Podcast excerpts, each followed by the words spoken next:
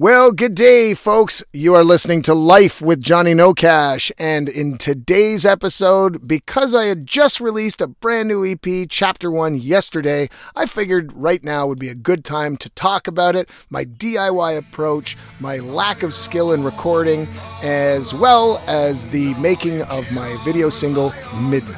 So, here we go. So, I am currently in the southwestern corner of Saskatchewan, just outside of a small village called East End. I am so grateful I found this little spot because, man, yesterday was hands down the most difficult day I've had on the road so far. And I'll discuss the why, and that is because I don't have AC in this baby. It is fucking hot. There is no shade in this province. There is bodies of water, but because of the heat wave we're having, they're kind of turning into marshes, these swamp like ponds. And as much as I don't really mind that to cool off, there's no roads to get to them.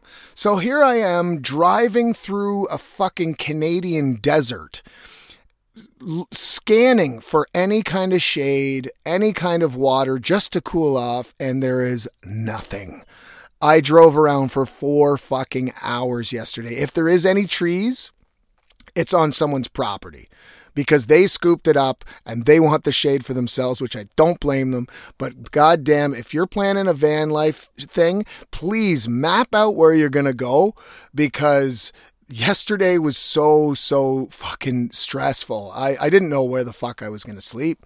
Um, but I'm so lucky I found this small village. It's right beside um, a pretty big lake. Uh, nah, it's like a massive fucking pond, let's be honest. There is no shade, but at least I had some water. There's a really nice breeze coming off of it. I was able to have a bath this morning and cool down that way. But as I speak and as I'm recording this, my van is slowly heating up. That sun is beating down on that roof, and I know this van is going to turn into an oven in the next hour or so. So I've got to hit the road, and I think I'm going to bolt right across to Alberta probably right to the mountains so I can find some shade and just hang out for a few days because, like I said yesterday, not only did I burn a lot of money in gas looking around for somewhere to sleep, but it was hot. So, one last thing I am parked in a cow pasture. So, and there's lots of them. So if you hear some mooing and some fly buzzing, that's because I am parked on their toilet and there's cow shit everywhere and there's flies everywhere. So, um, I mean, the flies could be here because of me, but uh, I'll just pretend they're here for the shit. Okay, now let's just jump right into today's topic, and that is recording a DIY EP or record yourself, doing everything on a shoestring budget. I'm going to talk a little bit about chapter one, the content, the creative process, as well as the execution. So, chapter one was recorded over the course of a few months of 2020 and 2021 inside my shitty bachelor apartment in Toronto, Ontario. My apartment, of course, is not soundproof. My street that I lived on was fucking mess. It was so goddamn noisy. Sirens 24 hours a day, people screaming, honking, the whole damn thing. So, I mean, it was a real challenge to get past that. But at the same time, I kind of liked it. A lot of producers, of course, would be cringing at the damn thought and the fact that I recorded this on my own in an, uh, an apartment like I did. But that is the punk rock approach. I fucking love it, and I'm really, really quite proud of this EP, to be perfectly honest. I do not have a lot of recording skills. I've never recorded really anything on my own before, so this was very, very new to me. And I knew that it was going to be a very different sounding EP from anything I had done in the past. This was not only exciting to me, but I love the idea of moving forward, trying new things, and of course, evolving as not just an artist, but as a storyteller. As I said in my first podcast, I was going through a lot mentally I was, uh, the isolation was definitely getting to me. I was extremely depressed, and you can really hear that in uh, this particular EP. I apologize from the wind. there we go. But um, I'm doing this from my van, so there's going to be some obstructions here and there. So bear with it.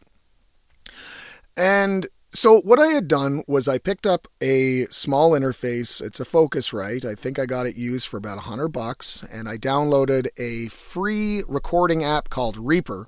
And I just decided to do this shit on my own. I was not waiting around for anything or anybody or anything to wait, uh, open up, so to speak. I needed to do some shit.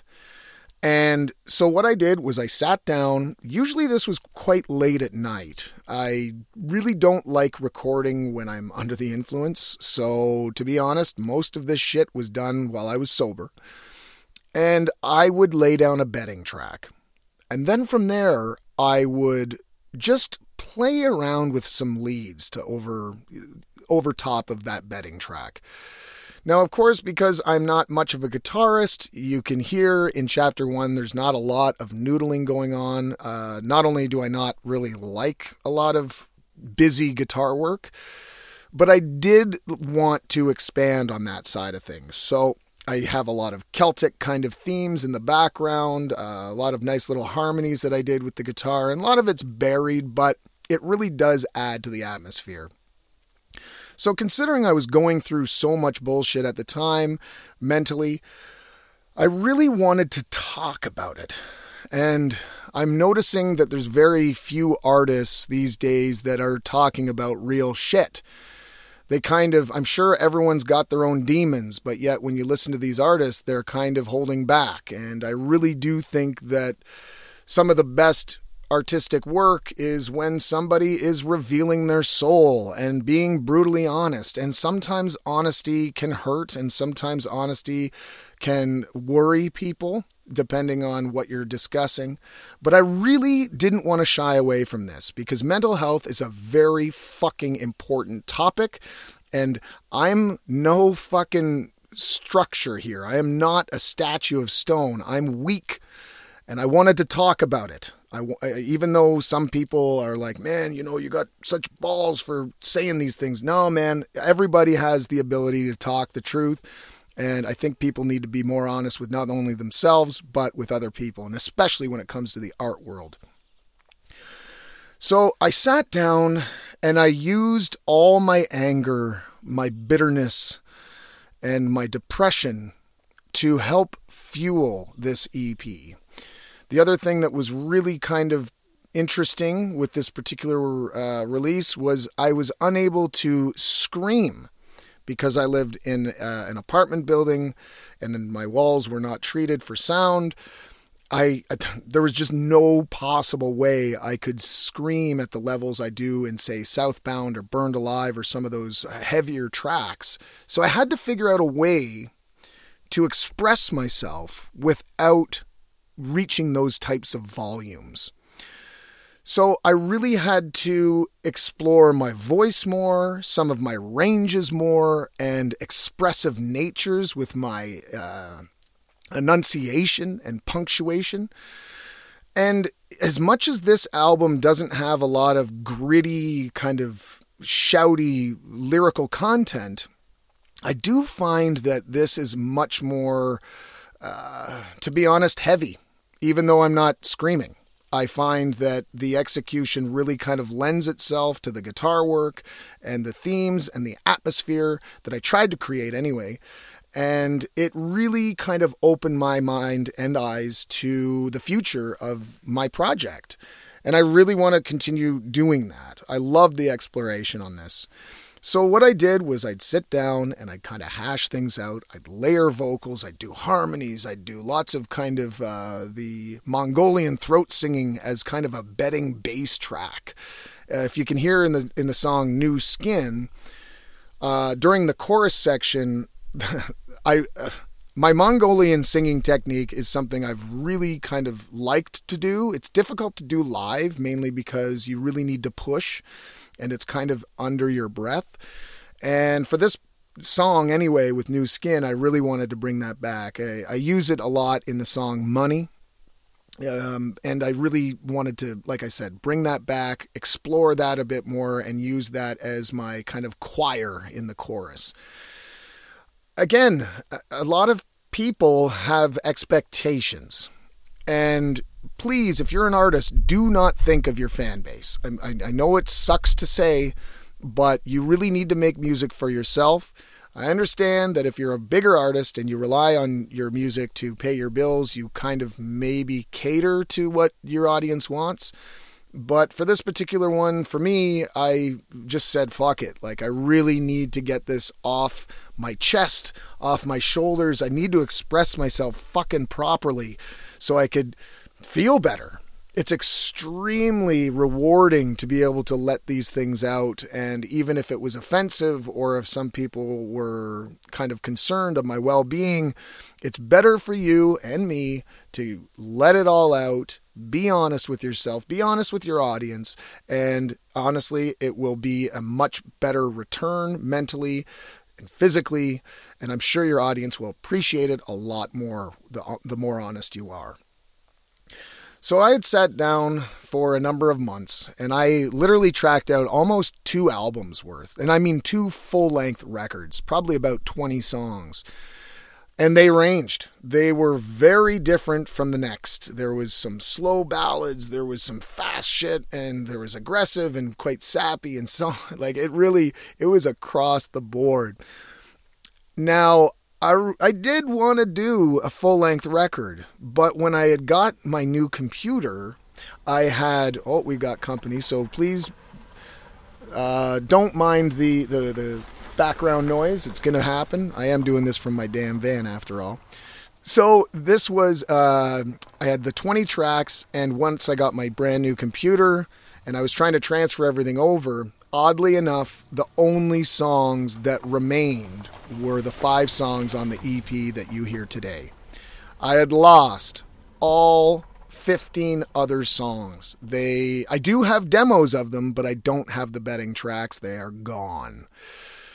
And honestly, it was a happy accident. It was kind of a bittersweet moment because the five songs that remained are which are the ones on chapter 1.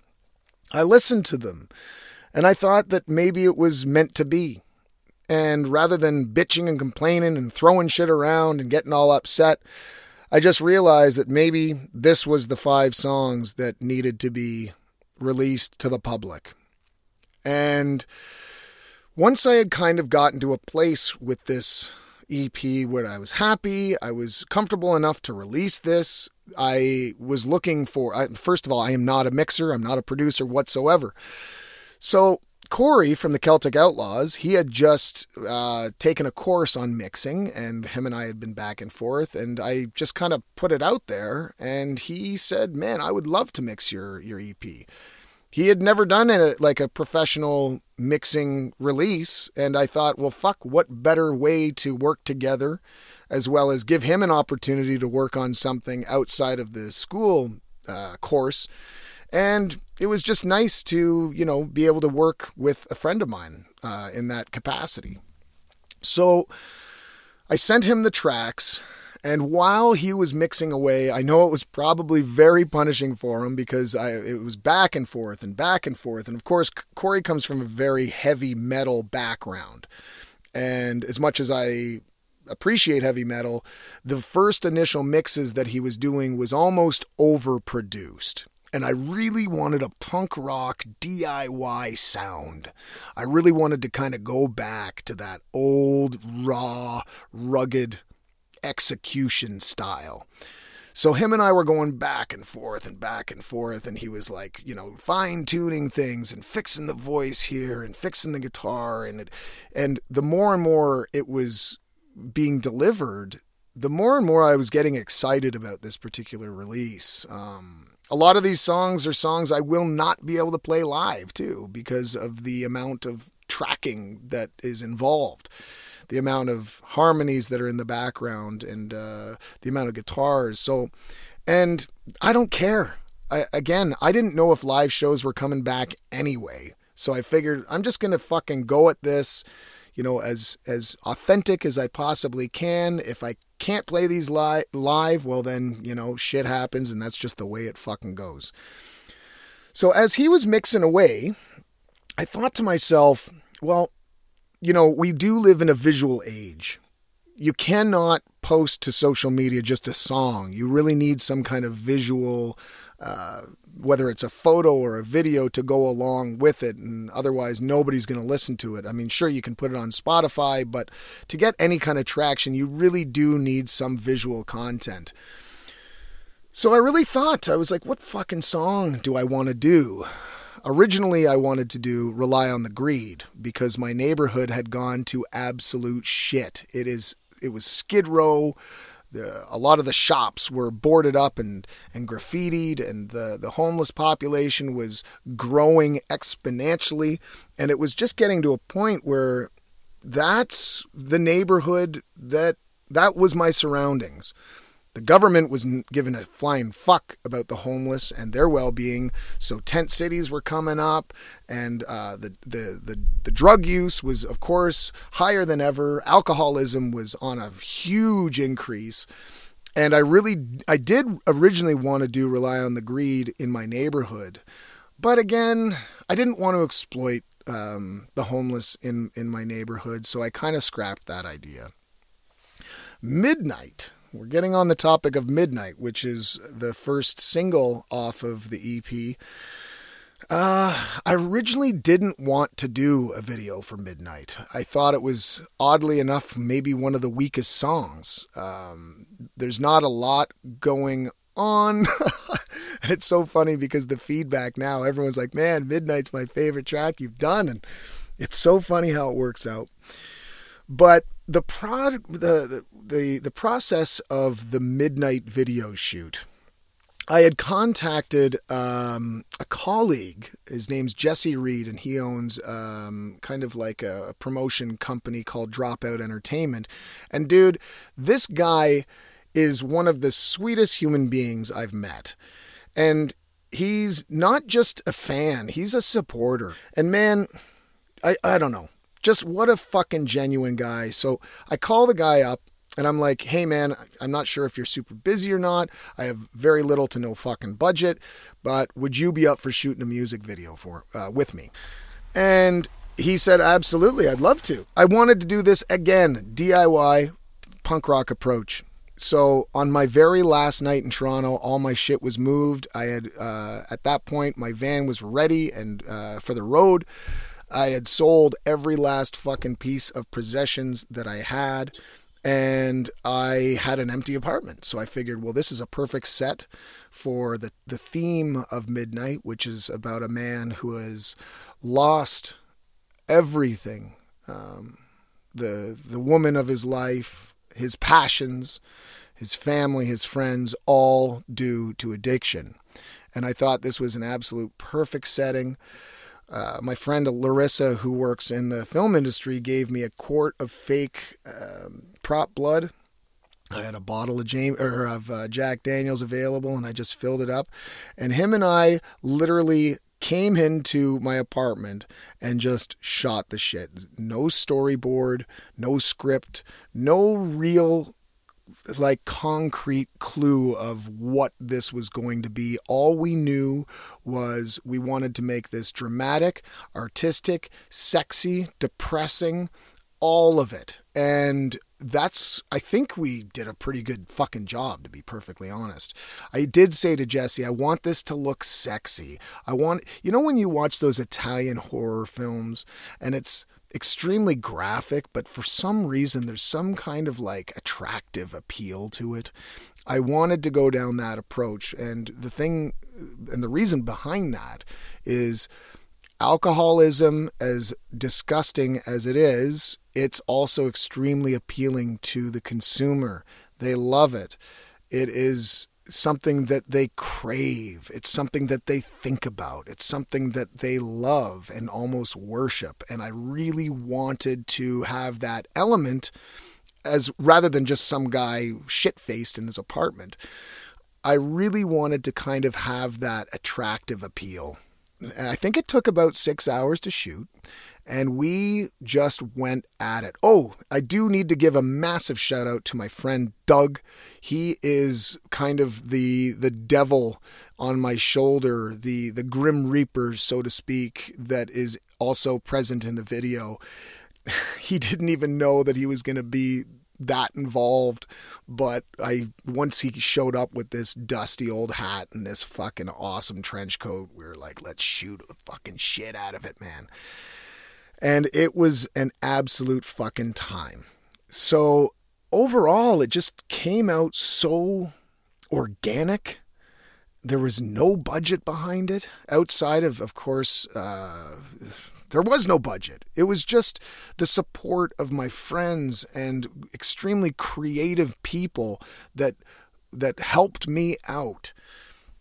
Now, getting and wrapping all this up, the moral of today's episode is you do not need a high, huge, multi million dollar studio or, you know, $10,000 cameras and a bunch of fucking fancy strobe lights and shit like that to execute your art. You can do it on your own with a shoestring budget as long as you put your fucking soul into it. And that is one of the things that I'm so proud of with this particular release is it is honest and with the help of Jesse and the help of Corey and the help of Memphis, this has been one of the best releases I think I've done in a long time. So back to my point. Please, everyone, if you want to play music, if you want to work in the film industry, if you want to do be a part of a creative team, just know that you don't need a fucking wallet full of cash to make that happen. You know, you, you really got to put your heart, your soul into your work. Believe in it. And I'm telling you, even if nobody clicks that damn link, if you feel good about the shit that you did and you put it all into your project, you're going to feel good about it. You're going to know that you created something that makes you happy. And Christ, in today's fucking society, everyone is struggling with mental health and struggling with depression, isolation, all this bullshit. So please just do it for yourself. And honestly, I've been getting messages saying that this is my best release to date. Not that I was looking for that. I really wasn't. To be honest, I was a little nervous uh, releasing this, mainly because the last release that we had done was fucking heavy shit. Southbound and Burned Alive. And I was really nervous that my fans were going to be let down because I'm not screaming into a mic. But the overall reaction has been extremely positive, and even if it wasn't, I feel good about it. Now, I'm going to wrap things up, and I hope that you enjoyed this this uh, podcast. I am fucking shaken from three coffees. I only normally have one a fucking day, but for some reason, I'm overindulging. so, folks, thank you so much for your ears today. I appreciate that. And if you want to check out my Instagram, it's Johnny No Cash Official. If you want to check out Facebook, it's Johnny No Cash Official as well. And if you want to be a cool fucking duster, you can buy some merch and support my drunken broke ass at johnnynocash.bandcamp.com. We've got some cool fucking merch up there. It's brand new stuff and every single purchase goes right back into the project and that way I can do this shit again and have new merch and that's okay my my last thing the only thing I need money for when it comes to this particular project is to buy more merch for you guys so all the sales goes right back into it, new designs and new things like that. So if you feel so uh, inclined to pick something up, I'd really appreciate that. So, until next time, folks, thank you so much for tuning in. I appreciate it, and I hope this podcast brought you a little bit of light and insight into the process of how I write music. And I hope you're all well. Cheers, y'all. A staggered motherfucking crawl. Cheers.